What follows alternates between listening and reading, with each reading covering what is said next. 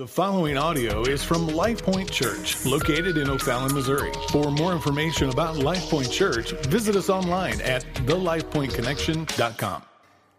Good morning. Uh, thanks for joining us. Uh, if you're a first time guest with us, uh, my name's Eric. I'm the teaching pastor here at Life Point. And uh, let me just say thanks uh, for, for investing your time into coming and, and, worship with us today. If you've got your Bibles, Colossians 3, uh, we've been going through the book of Colossians uh, for a while now, uh, and we're going to uh, continue on in chapter 3. I was thinking about this old self and this old identity and, and, and this new self, and I realized that, like it or not, good or bad, um, there are always going to be those things that really define our identity. There's things um, internally that define our identity. There's things externally and, and culturally that help uh, kind of shape us or mark us. And, and whether we like it or not, they're, they're absolutely there. Uh, and so I was thinking about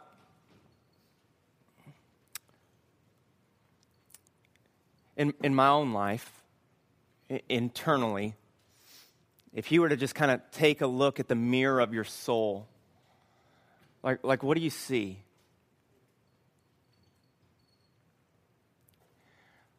I, I found that my identity of my own self is really marked by um, insecurity.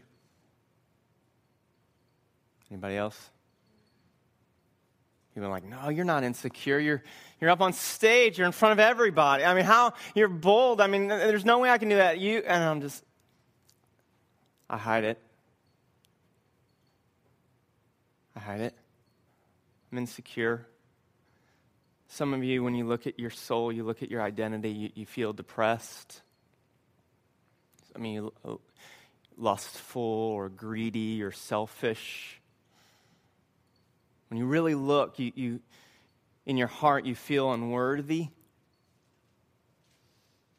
Sometimes when I look at my life, I just really feel unworthy. You feel unloved,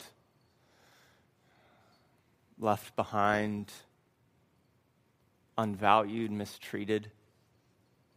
Those are all things that kind of mark us. Maybe, maybe you're here and you would, uh, one thing that really has uh, shaped your identity, something maybe from your past, maybe a time that you were, you were stabbed in the back, or, or, or someone just you, you thought loved you, but really turned out that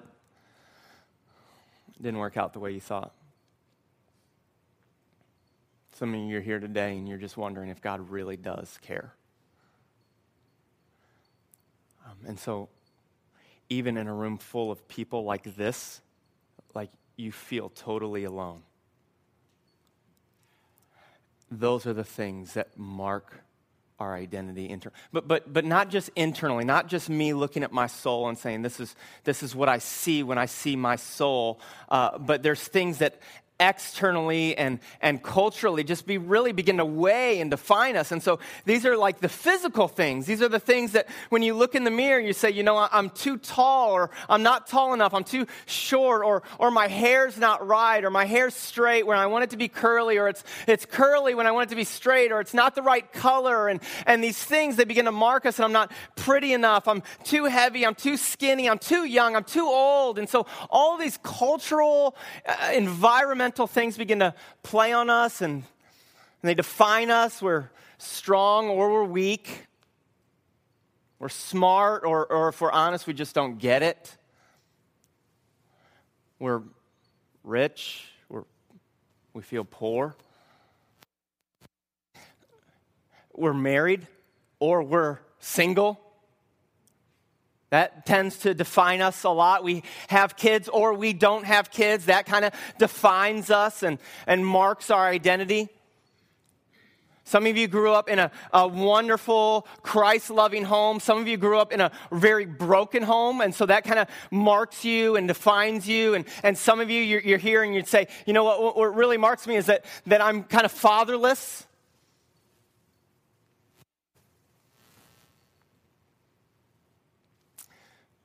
You're a stay at home mom. You're a single mom. Single dad kind of shapes and marks us. Maybe you're, uh, maybe you're a CEO or a president, and that kind of marks you, or, or you're kind of this minimum wage kind of person, right? And that kind of marks you or defines you and shapes your identity, or you're unemployed, or you're retired, and that kind of marks you and shapes you. That plays into your identity, whether, depending on what job you have, whether you're white collar or blue collar or none of it at all.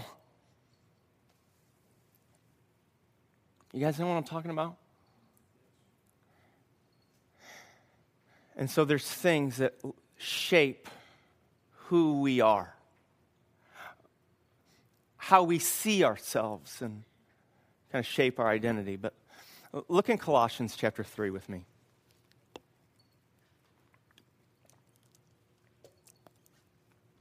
By the way, um, we just put the page number up here on the main text.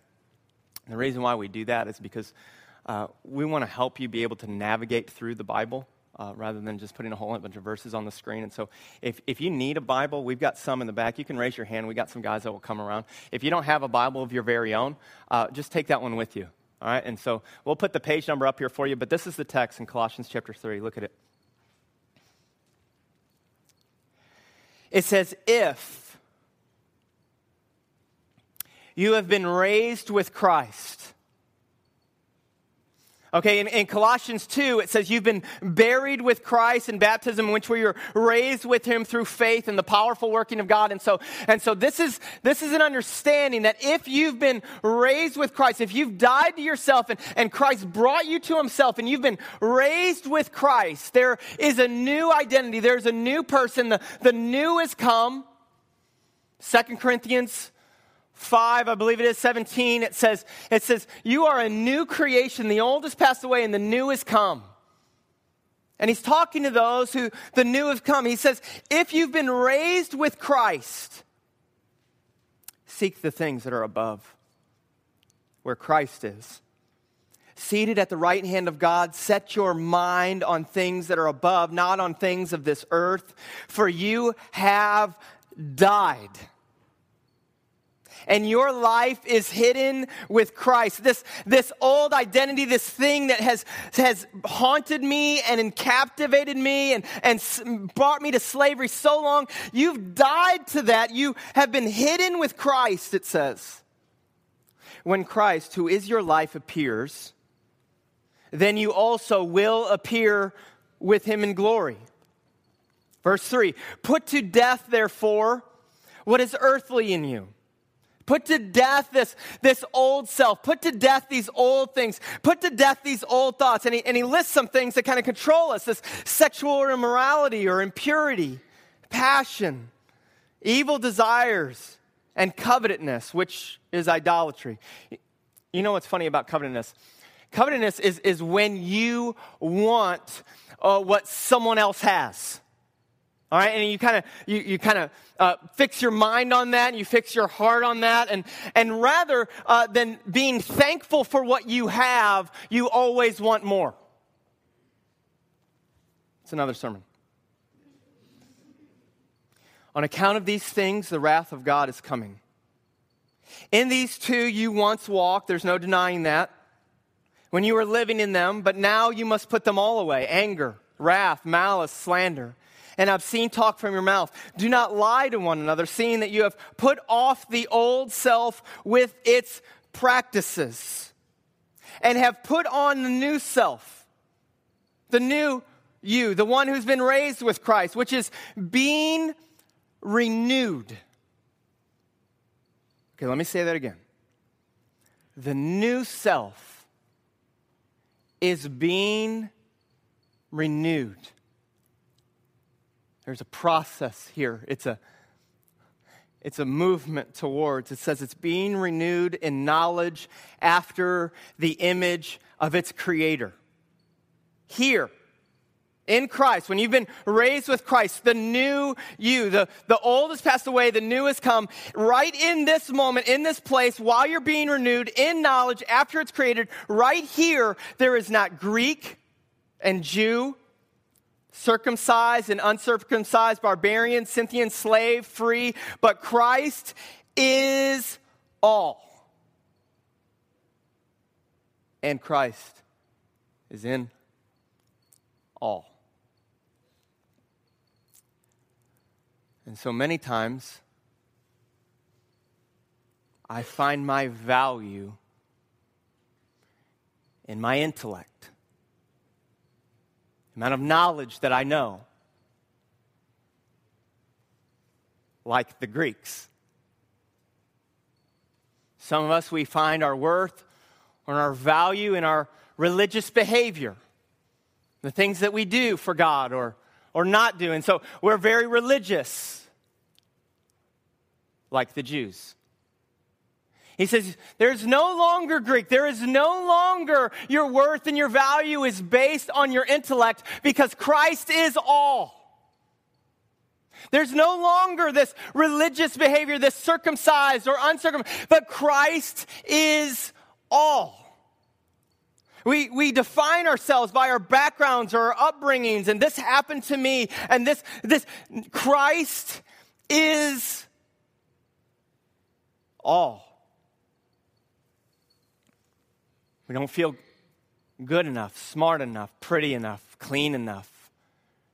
There's no, no, there's no, there's no clean, unclean. It's Christ is all. So many times we struggle to find our identity and our significance uh, in relationship to other people. I'm like them. I'm not like them. I'm like him. I'm not like him. I'll never be like him or like her. And so we define slave, free. We're Americans.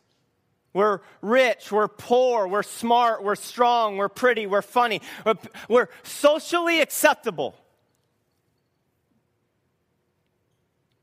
But now all of that's gone. And Christ is all.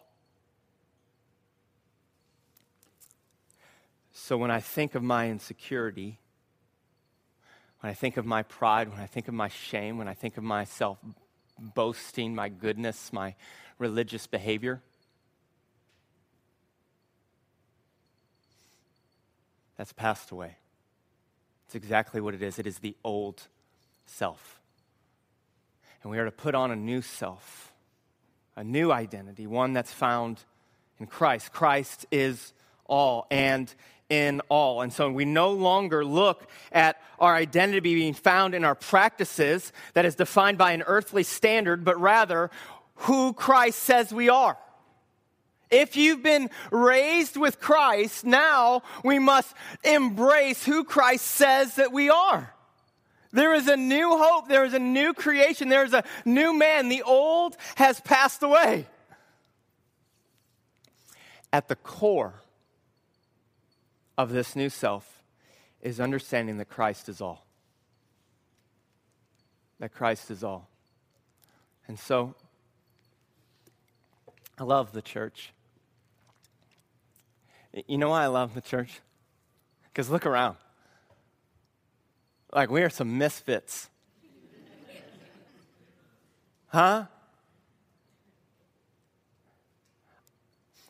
I, I, believe, I believe it's the only place where, where a, a CEO of a company and a, a minimum wage worker or unemployed, retired, and, and, and a, a kid who's in elementary school can come together. And there is no distinction. There is no good or bad. He's better, he's worse. There is just Christ and love abounds. There's no distinction. Galatians 2:20 says, "I've been crucified with Christ. It is no longer I who live, but Christ who lives in me." And the life that I now live, I live by faith in the Son of God who loved me and gave himself up for me. That is my identity. Christ is all and in all. And so now for the first time, my old self can be, can be put away and my new self for the first time in my life can be consumed by the fact that Jesus is mine and I am his. And so when we walk into a place, there's no fear to be judged. There's no fear to be condemned. There's no fear to, to not approach because Christ is all. We've got, we've got guys in here who uh, have grown up in the church, baptized when they were four, uh, lived a life on the missions field, doing the thing for God. And then there's people in here that have just done drug after drug after drug and dealt drug after drug after drug, have felony cases, felony offenses. And right now we sit in here together because Christ is all. Not defined by that. Christ. It is no longer I who live, but Christ who lives in me. And that's my new identity. Now, now, now look, look at what it says in verse 10. Having put off the new self, which is being renewed in knowledge after the image of its creator. So let me, let me make something very clear for you. This new self is not this magic robe that we put on. It's not this magic prayer and then all of a sudden everything's grand. It's not some magic bean that you can play. It is a renewing day by day by day by day. It's not just some magic one time switch that you flip on, but it's a constant reminder that I've been made new. My old self has passed away. It says you are being renewed. This is a process. It's a journey. And it starts today and it continues the rest of my life. And so, what happens when we put on the new self? If you've been raised with Christ, you have a new identity. If you've confessed Christ, Jesus is your Lord, and you've been raised with Him, there's a new identity. What happens in that moment is it begins to form a new fellowship. It begins to form a new community. And it's not marked by any more outward identity. It's not marked by any more of my past or my upbringing or my childhood or my status, but rather it's marked by Christ. That's why it says there's no distinction Greek or Jew. No distinction. It's just Christ. But this new community has something about it. This new fellowship, this, this, these, new, this, these new men and these new women, there's something about it. Look in verse 12. Christ is all and in all. Put on then as God's chosen ones, holy and beloved, these new people, this needs to be the foundation. This needs to be key. We are chosen ones. We are holy. We are loved. That has to be the foundation that we are in Christ, we are chosen, we are holy, we are loved, because outside of that, we're just working on our own strength. L- look at what it says in, in Ephesians 1. I think I've got it up here for you, so you don't have to turn there. It said, Blessed be the God and Father, our Lord Jesus Christ, who has blessed us in Christ with every spiritual blessing in the heavenly places, even as he chose us in Him before the foundation of the world. Now, let me ask you a question. When did God choose you?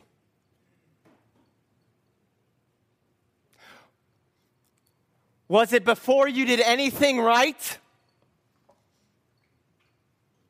Was it before you did anything wrong? It says, before the foundation of the world, he chose you. He says, he is mine, she is mine, she is mine, I am theirs, and I'm choosing them. And he chooses us and he says, You're mine. And here's the greatest news it's because there's nothing I can do to offer myself to him to make it look pretty. Oh, that guy is talented. I need him on my roster. I'll pick him. No, no, no. It was before you did anything right. but it was before you did anything wrong. Just the fact that he absolutely loves you. Look in verse 4.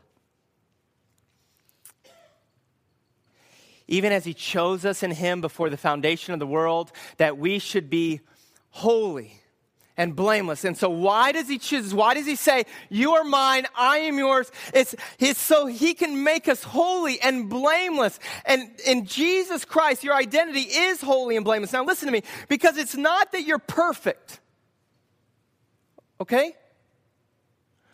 But you're being perfected, you're being renewed.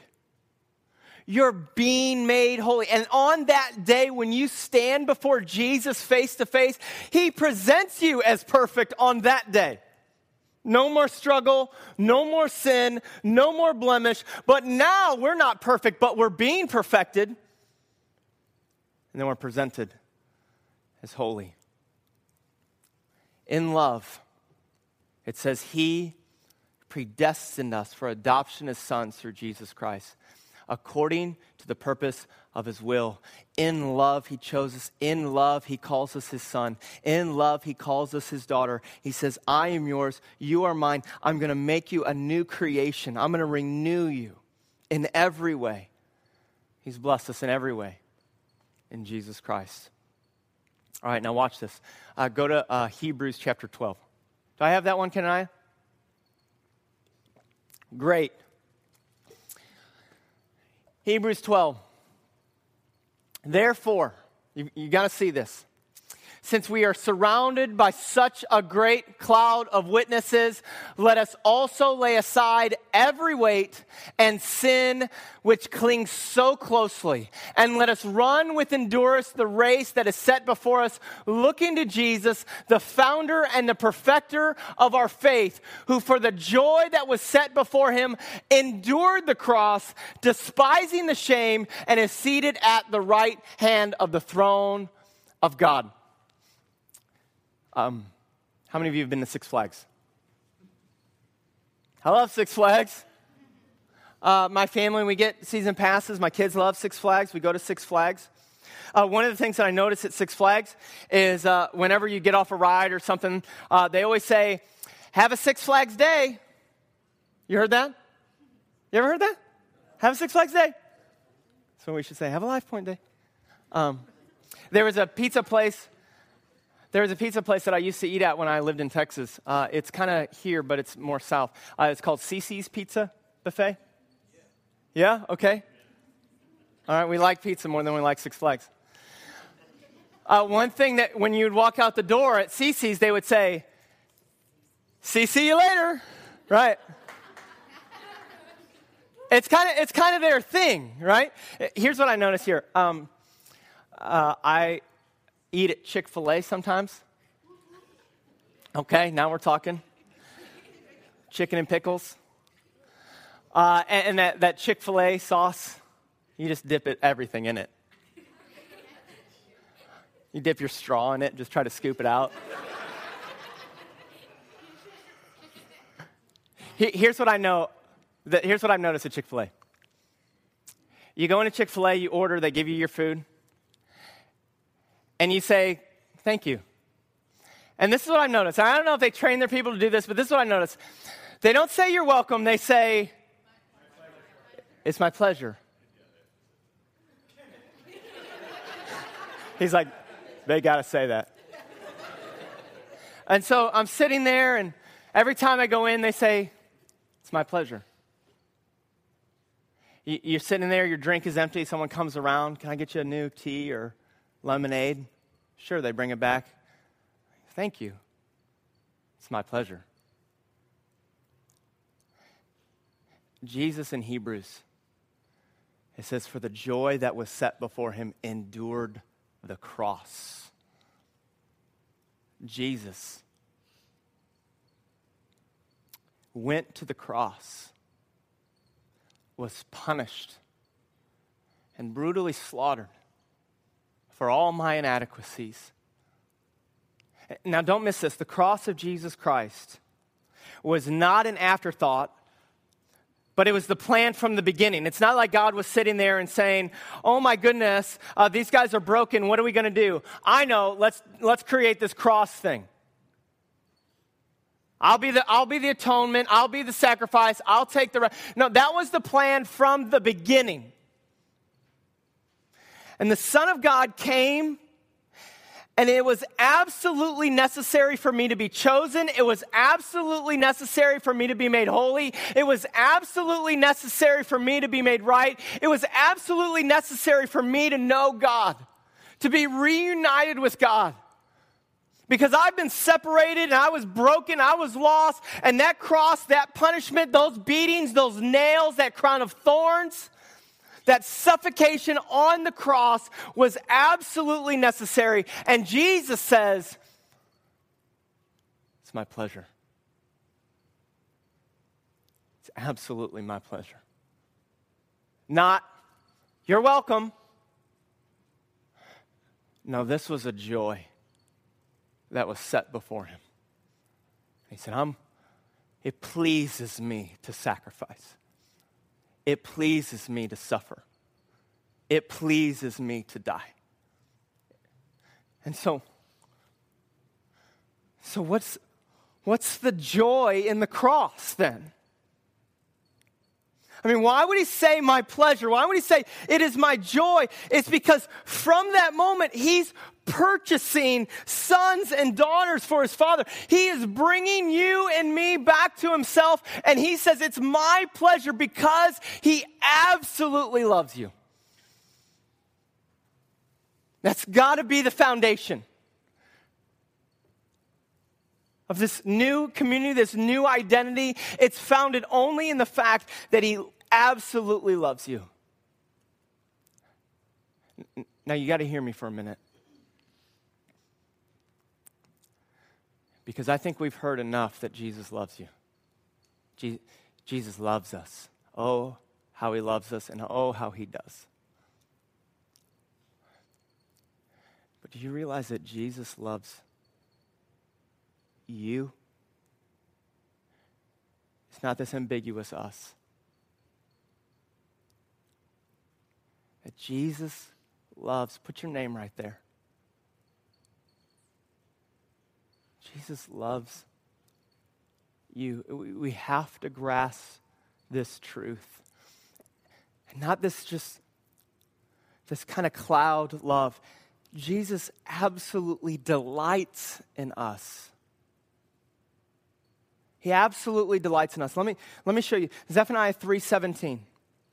It says, The Lord your God is in your midst, a mighty one who will save. He will rejoice over you with gladness. When you think of God, when you think of your Savior, do you think of Him rejoicing over you in gladness? Or do you think he's some kind of just begrudging judge who stands over you and says, You better do this or else? You've, we've got to understand this truth because out of this truth, it compels us to put on the new self. That he, he rejoices over you with gladness. It says, He will quiet you by His love, He will exalt over you with loud singing. The God and the Creator and the Sustainer of the universe sings over you. You hear that? It's my pleasure because I fully delight in you. That's what God says. Now look at the text again Colossians 3. If you've been raised with Christ as God's chosen, as God's holy ones, as his beloved, as his loved ones, then this is the mark of the new man. It says, it says, he endured the cross. He chose you to be holy. Here's what I know. When we become this when we take hold of this refining new identity, we begin to stop cherishing the things that separate us. not Greek nor Jew, circumcised, uncircumcised, culture, race, status. All those have passed away. But now we're conformed into Christ, and so there is a new identity. So we begin to cherish these things. Put on then, as God chosen, holy and beloved, compassionate hearts, kindness, humility, meekness, and patience, bearing with one another and if one has a complaint against another, forgive each other, as the Lord has forgiven you. So you also must forgive. Verse 14. And above all these, put on love, which binds everything together in perfect harmony. And let the peace of Christ rule in your hearts, to which indeed you are called in one body. And be thankful. Let the word of Christ dwell in you richly, teaching and admonishing one another with all wisdom, singing psalms and singing hymns and singing spiritual songs with thankfulness in your hearts to God. I believe it's possible to sing songs to God, but not with thankfulness in your heart just because you're following the crowd. But he says, sing these songs with thankfulness in your hearts to God. And whatever you do in word or deed, do everything in the name of the Lord Jesus, giving thanks to God, to the Father, through him when Christ is all, when Christ is in all, the way that you live with each other, it begins to change, it begins to shift. You begin to live in the way where your worth and your value is not defined by these other things, but rather it's in Christ. Okay, let me get, let me get real with you. If I haven't been already, I'm going to get serious with you for a minute. If you're in Christ, if you've been raised with Christ, you're a new creation. If you've, if you've confessed with your mouth that Jesus is Lord, believed in your heart that God's raised him from the dead, it says you are saved. And so, if you're here today and you've embraced this unconditional love that God has for you by faith, He says, I offer myself to you, and by faith you say yes. Um, if that's you, then I'm talking to you. If that's not you, if you're not a believer, if you've not confessed, if you're still trying to check out this Jesus thing uh, and you're still trying to wonder about this faith, if you're still not sure uh, about God and all these things, I pray that the Holy Spirit will, will open your eyes and open your hearts to embrace and see Him. And let me just say, if you're not a believer in here, I am so glad you're here. You are oh so welcome here. And we love to have you come back as often as you want. But I'm going to talk to the Christians just for a moment. It will be impossible for you as a Christian to live this out and not be connected with one another. Let me say it this way the blood of Jesus Christ absolutely saves you. There is nothing that you can do to make that happen. But it is impossible for you to live out this text without some type of gospel centered community, without investing your lives into a fellowship, without being known and being made known. It will be impossible for you.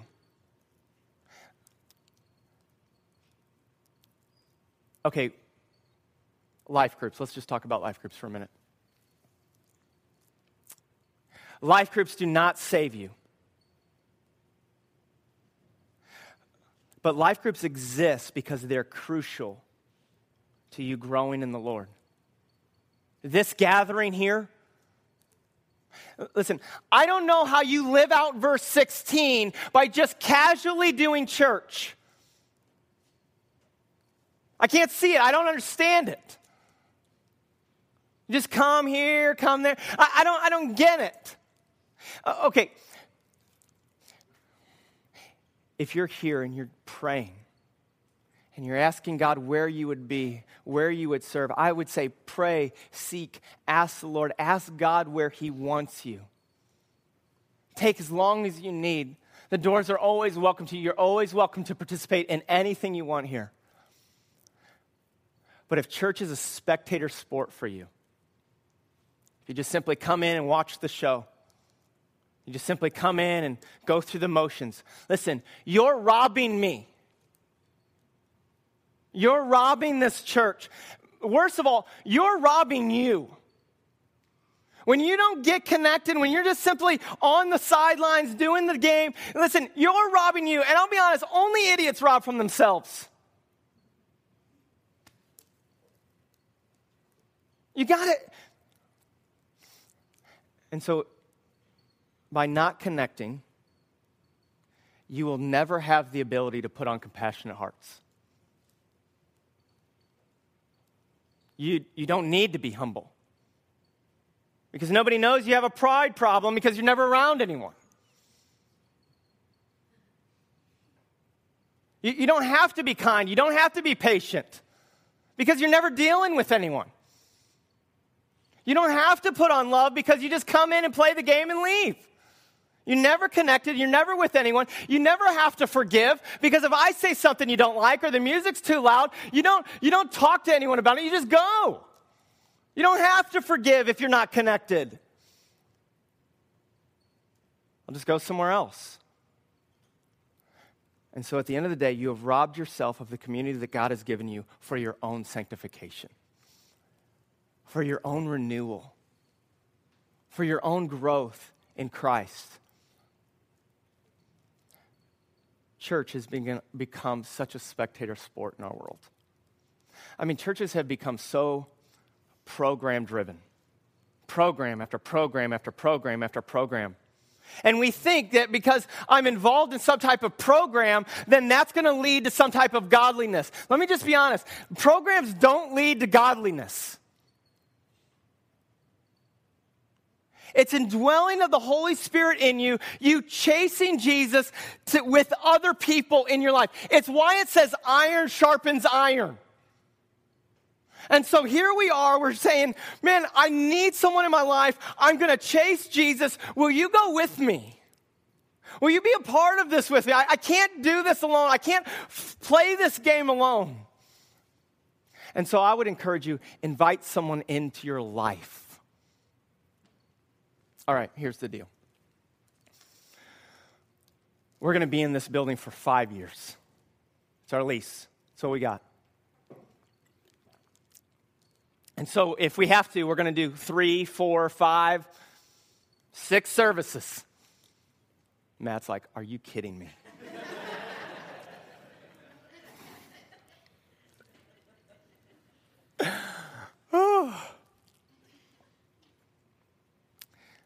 Um, soon we're going to have, if they're not already going, we're going to we're going to launch about 30 new life groups to help people get connected with one another, help people chase Jesus together. And if you're here and you're still checking things out and you're still not sure about this church or you're still not sure about this community, then I would say take all the time you need, pray, ask the Lord do what you need to do. And I would say just get connected here, get connected somewhere. I don't know. So maybe you're asking God, Lord, where would you have me? Then I would say take all the time you need. You're so, you're so welcome here.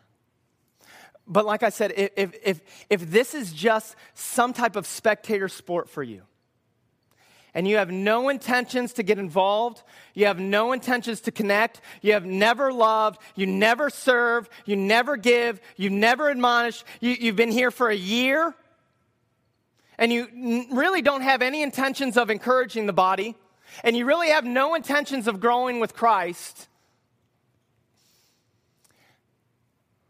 two things. One, you will be miserable here. Maybe you already are. If your intention is never to pursue Christ, and never be renewed in knowledge, never to love, never to encourage, never to connect, you will be miserable here. If not now, soon. And two, we could really use your seat. There's 80,000 people in O'Fallon that need Jesus, that need to know the love of Jesus. And so, if you're still praying, if you're still seeking, if you're saying, God, if this is where you want me, then get in, right? Stop putting your foot in the water, right? Jump in, do something. Grow in him. Just, just trust that he'll, he'll embrace you, that we'll embrace you, that there's, there's no Greek, there's no Jew, there's no this, there's, it's Christ is all. And so let's go. And so if you're here and you'd say, this is, this is the place that God has brought me, this is the place that I'm in, then, then, here, then here, here's my challenge for you. If you're not a believer in here, I pray that today you will know the love of Jesus to the depths of your soul, that it would lead you to cry out to him and call out to him and see that he's better than life. If you're a believer and you're in here today and you'd say, This is the place that I want to go, then here's my challenge put on love, which binds everything together. Let Christ rule in your hearts. Let the word of Christ dwell in you richly teaching and admonishing one another in all wisdom. Join with us as we sing psalms, as we sing hymns, as we sing spiritual songs. Let us have a sense of thankfulness in our hearts. And whatever you do, whatever you do, whatever you do in word or deed, do it all with thankfulness to God.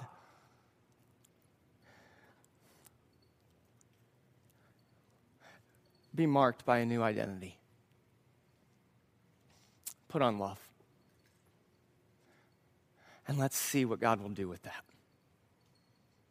Amen? Let's pray.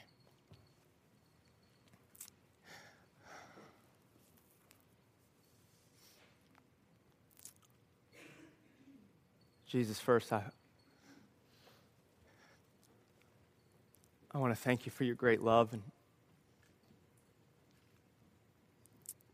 that there's nothing that we can bring to the table that make you pleased with us, but you're completely pleased with us through Jesus Christ, through your Son. And so, Jesus, I thank you for your sacrifice. I thank you for grabbing hold of my heart. I thank you for, for changing my life. I thank you for empowering me to, to be renewed through my brothers in this room, through my sisters that, that constantly pray for me and constantly loving me despite my my insecurities and my inadequacies. Jesus, right now I pray that if there's anyone here that doesn't know you, that you'd be very real to them, that they would call out to you. They would confess their need for you. For the first time, that you would remind them that they are yours and you are His. Jesus, save us. And Jesus, right now, if there's anything that is hindering us from